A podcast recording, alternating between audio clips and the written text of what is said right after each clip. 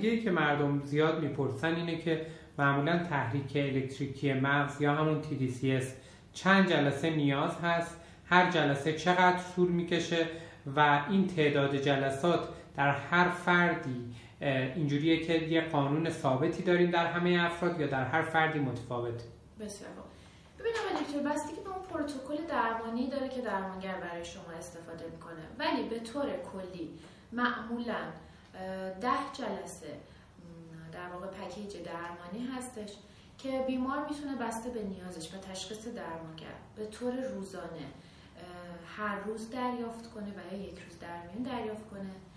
در مورد تایم جلسه از ده دقیقه حد اقل دریافت TDCS هست و حد اکثر دریافتش سی دقیقه هستش. از ده تا سی دقیقه معمولا متفاوته. بستگی به بیماری و بستگی به تشخیص درمانگر. خیلی ممنون.